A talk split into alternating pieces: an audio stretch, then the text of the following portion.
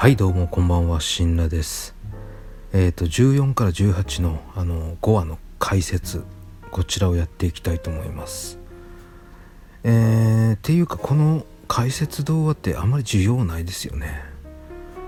あんまり需要ないけどもまあ一応やってほしいっていう方もいらっしゃると思いますので解説していきたいと思います。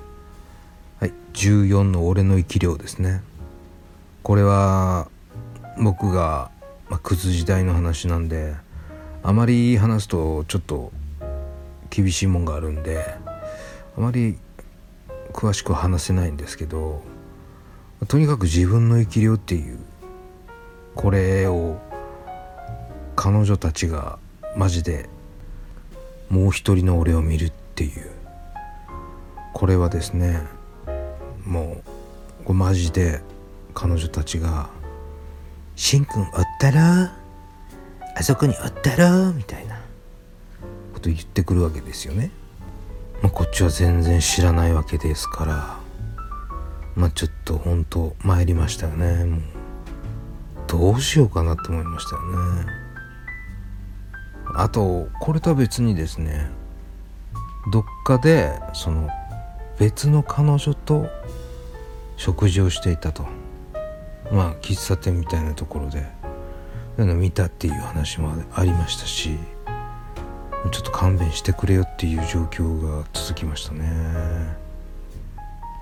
あの後お祓いに行ったんですけどお祓いされてなんかこう軽くなったみたいな感じはなかったんですよね。あれは結局自分の生き量なんでお祓いっつってもなんか本当に払えたのかなっていうのはありましたね。実感っていうのはなかったんですよ。はい。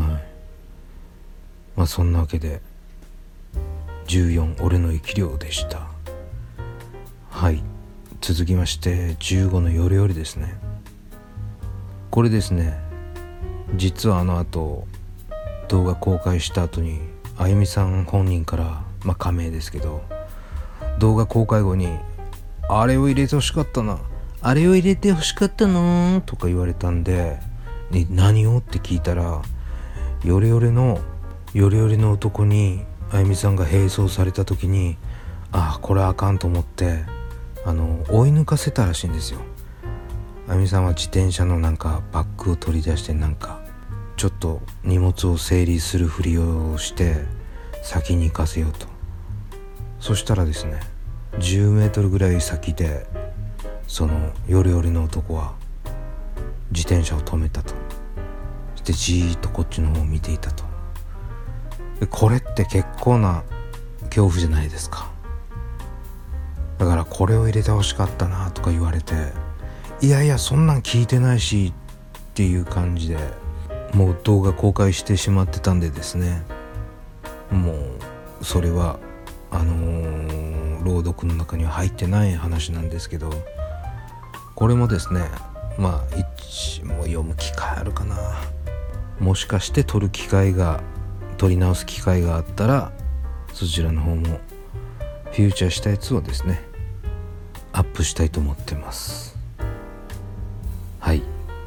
続きましてですね16確認のバイト。これは末継くんの話ですね。末継くんの話は、まあ、基本的に不動産的な話が多いんですけど不動産業ってやっぱ普通にやっぱあの孤独死とか自殺だとかですね。それを発見するっていうことが結構あるらしいんですよね。まあ俺たち一般人から考えてみるとやっぱそんなそうそうそんなもの見つけることなんてないじゃないですか。だやっぱ大変ですよね。と思いました。彼の話は結構他にもあるんで、まあ、不動産絡みとそうでないパターンとあるんでですね。その話もまたアップしていきたいなって思ってますんでよろしくお願いします。はい。えーとですね。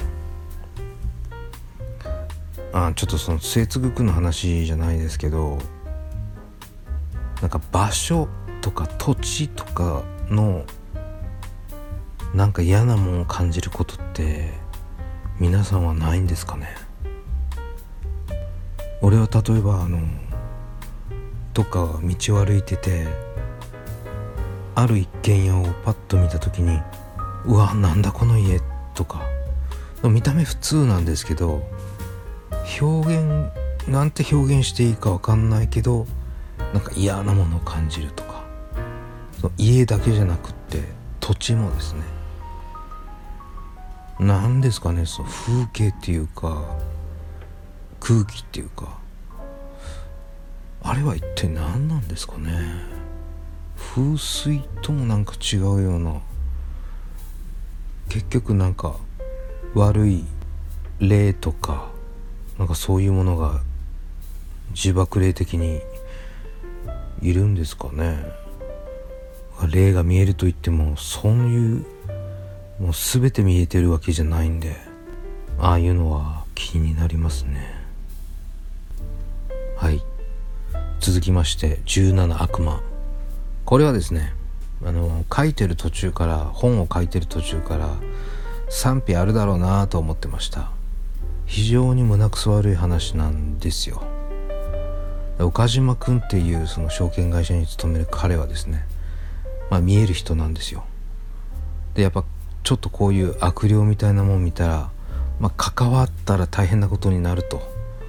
いうのをまあなんか経験上知ってるみたいなんで、まあ、そういうのを見えた時はなるべく知らん顔っていうか他人面するっていう習性があってですね、まあ、確かに岡島ってやつが最低だとか言う人も多いかもしれませんけど俺的にはこの岡島君っていうのはこの話せっかくしてくれたわけですしこうして皆さんにもお伝えできてるわけですしやっぱりこれはアンチコメントはですねやっぱ彼に悪いんで表示できないですしまあ基本的にアンチコメントは一発でブロックしてます。やっぱいるんですよねアンチコメントをされる方がですね。もうほっとけよって思うんですけどまあまあそれはどの YouTuber さんも体験していらっしゃることでしょうしもう絡む気は一切ないんで、まあ、そこはですね一応永久追放という形を取らせていただいてます。はい。次が18の幽体離脱。これはですねこれマジで超部屋が汚ね男でした。まあゴミ屋敷とかそういうレベルじゃないんですけどなんか土足で上がりましたしこれマジですよ。土足で上がりましたし無意識に土足で上がりましたしビールもあれマジですよ。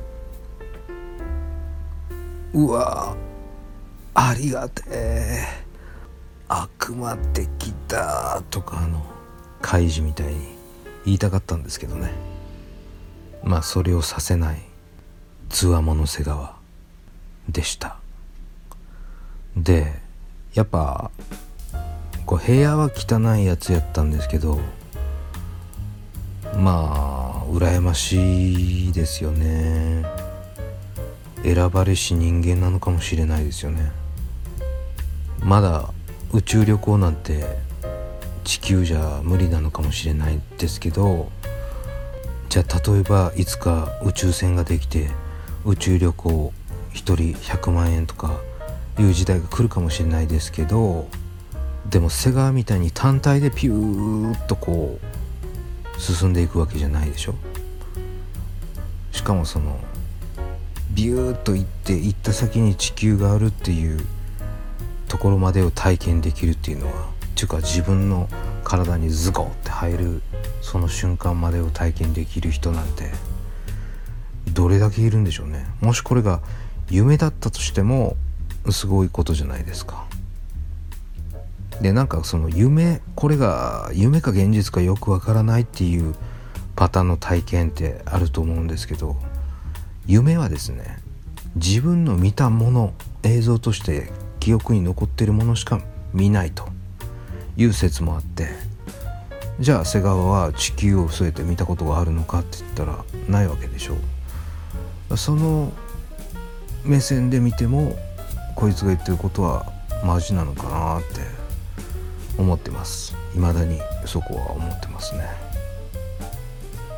うん。だ幽体離脱っていうのはですねこれからももしされた方がいたらあそうそう。あの視聴者のトム・ヘイさんはなんかこれとほとんど似たような体験をされていてやっぱ自分の寝てる姿を見たっていうことだったんですけどいやすごいですよね。うん。羨ましいですね。はい。続きましてゴキトークですね。ゴキトークとかグロテスクな話っていうのはあの YouTube で広告がつかないんですよ。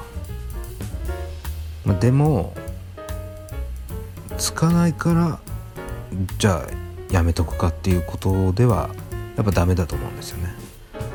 やっぱそこは信念を貫いて自分の中で階段恐怖体験黒い話。これって俺の中ではものすごい階段なんですよ。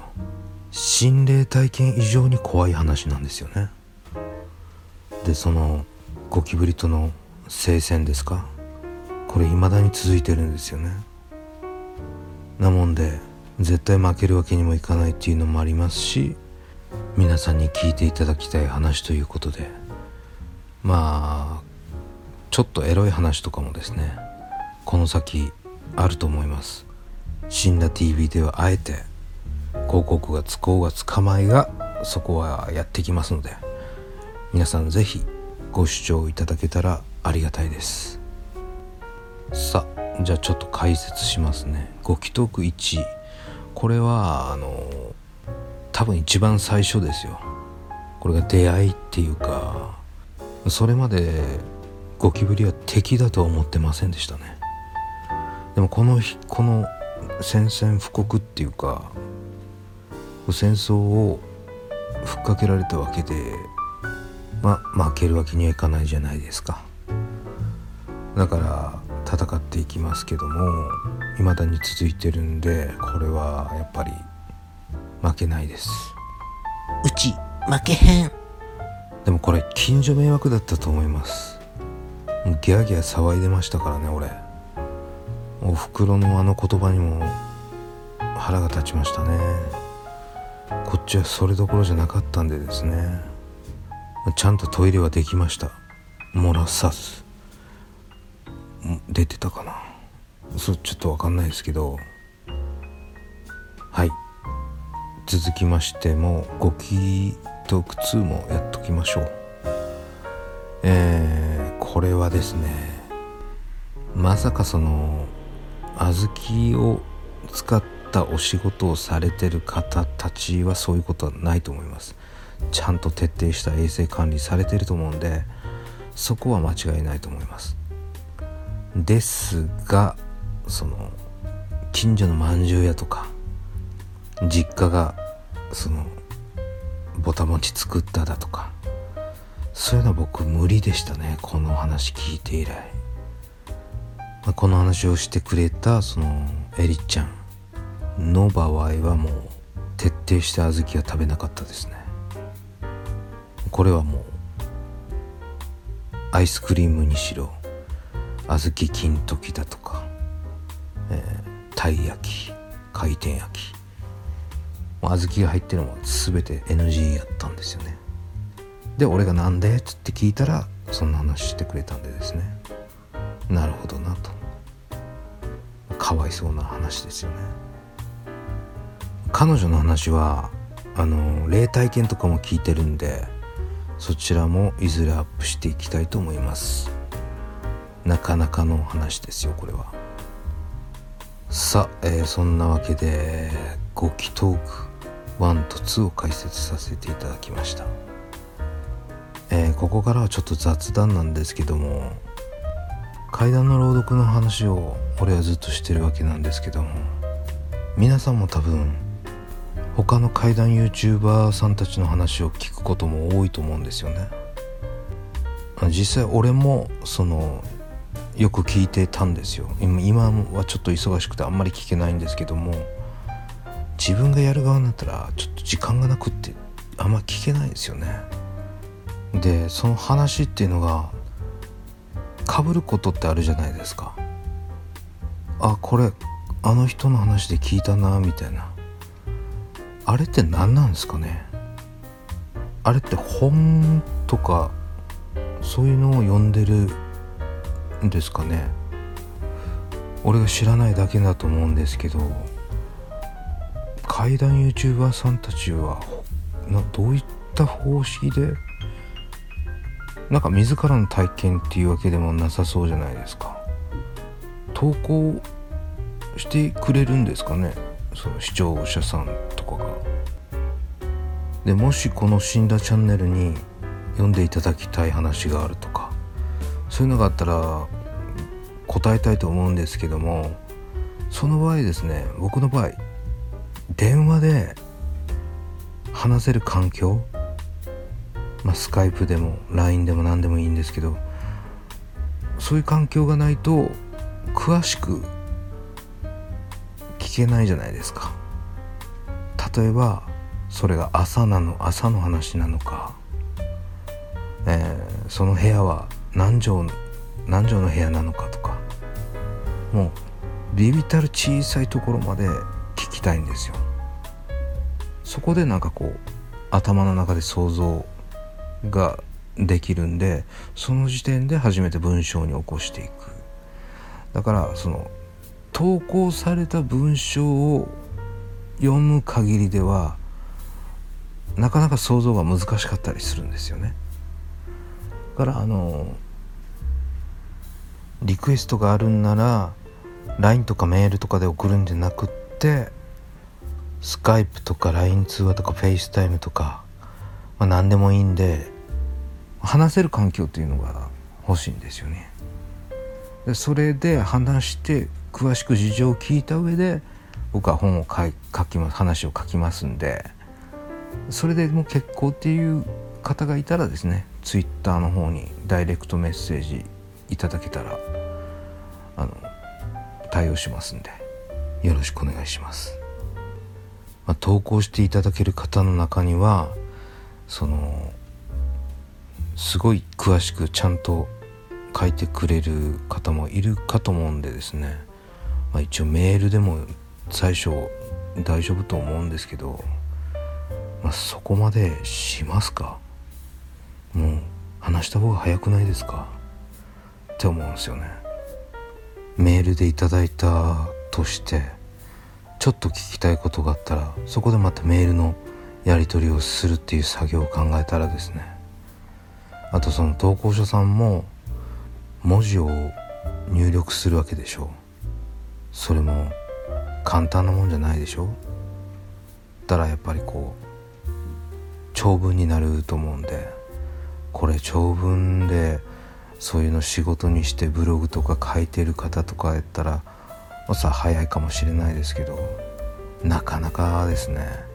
そんなんめんどくさいじゃないですか。それよりももう電話がいいですよね。そしたらもう会ったことを話すだけでそれも簡単にちょっと足りないところは質問しますんで。ただもう数分で終わりますよね。うん。自分の体験談をあの死んだ TV で紹介してほしいという方がいたらあのそういう形を取らせていただきたいと思います。はい。というわけで、えー、解説動画14から18それとご祈祷句12の解説。それとちょっとした雑談ですね。こちらの方をお届けしてまいりました。それでは皆さんまたお会いしましょう。死んだでした。